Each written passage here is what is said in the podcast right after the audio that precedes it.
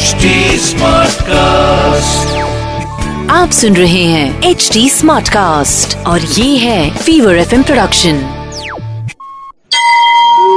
તમે સાંભળી રહ્યા છો વ્રત કથાઓ આરજે નિશિતા સાથે મકર સંક્રાંતિ મકર સંક્રાંતિ એટલે કે પોષ વદ ચૌદશ તે ચૌદમી જાન્યુઆરી આવે છે આ દિવસને ઉત્તરાયણ પણ કહેવામાં આવે છે આ દિવસે સૂર્ય ભગવાન મકર રાશિમાંથી કર્ક રાશિમાં જાય છે. એટલે કે સૂર્ય દક્ષિણમાંથી ઉત્તર દિશામાં ગમન કરે છે.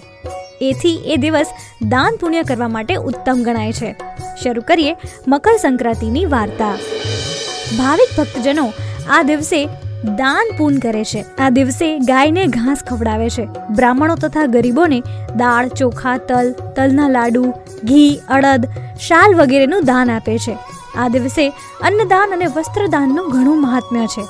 નાના મોટા સૌ આ દિવસે પતંગ ચગાવી આનંદ માણે છે. આ દિવસે લોકો ઊંધિયું, જલેબી તથા તલની વાનગીઓ ખાય છે અને જાત જાતના પકવાનને આરોગે છે.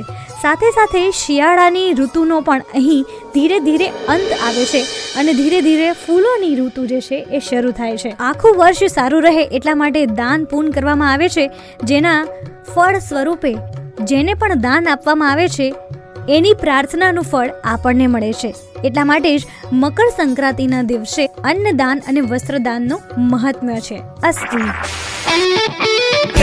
HD Smartcast. आप सुन रहे हैं एच डी स्मार्ट कास्ट और ये है फीवर एफ प्रोडक्शन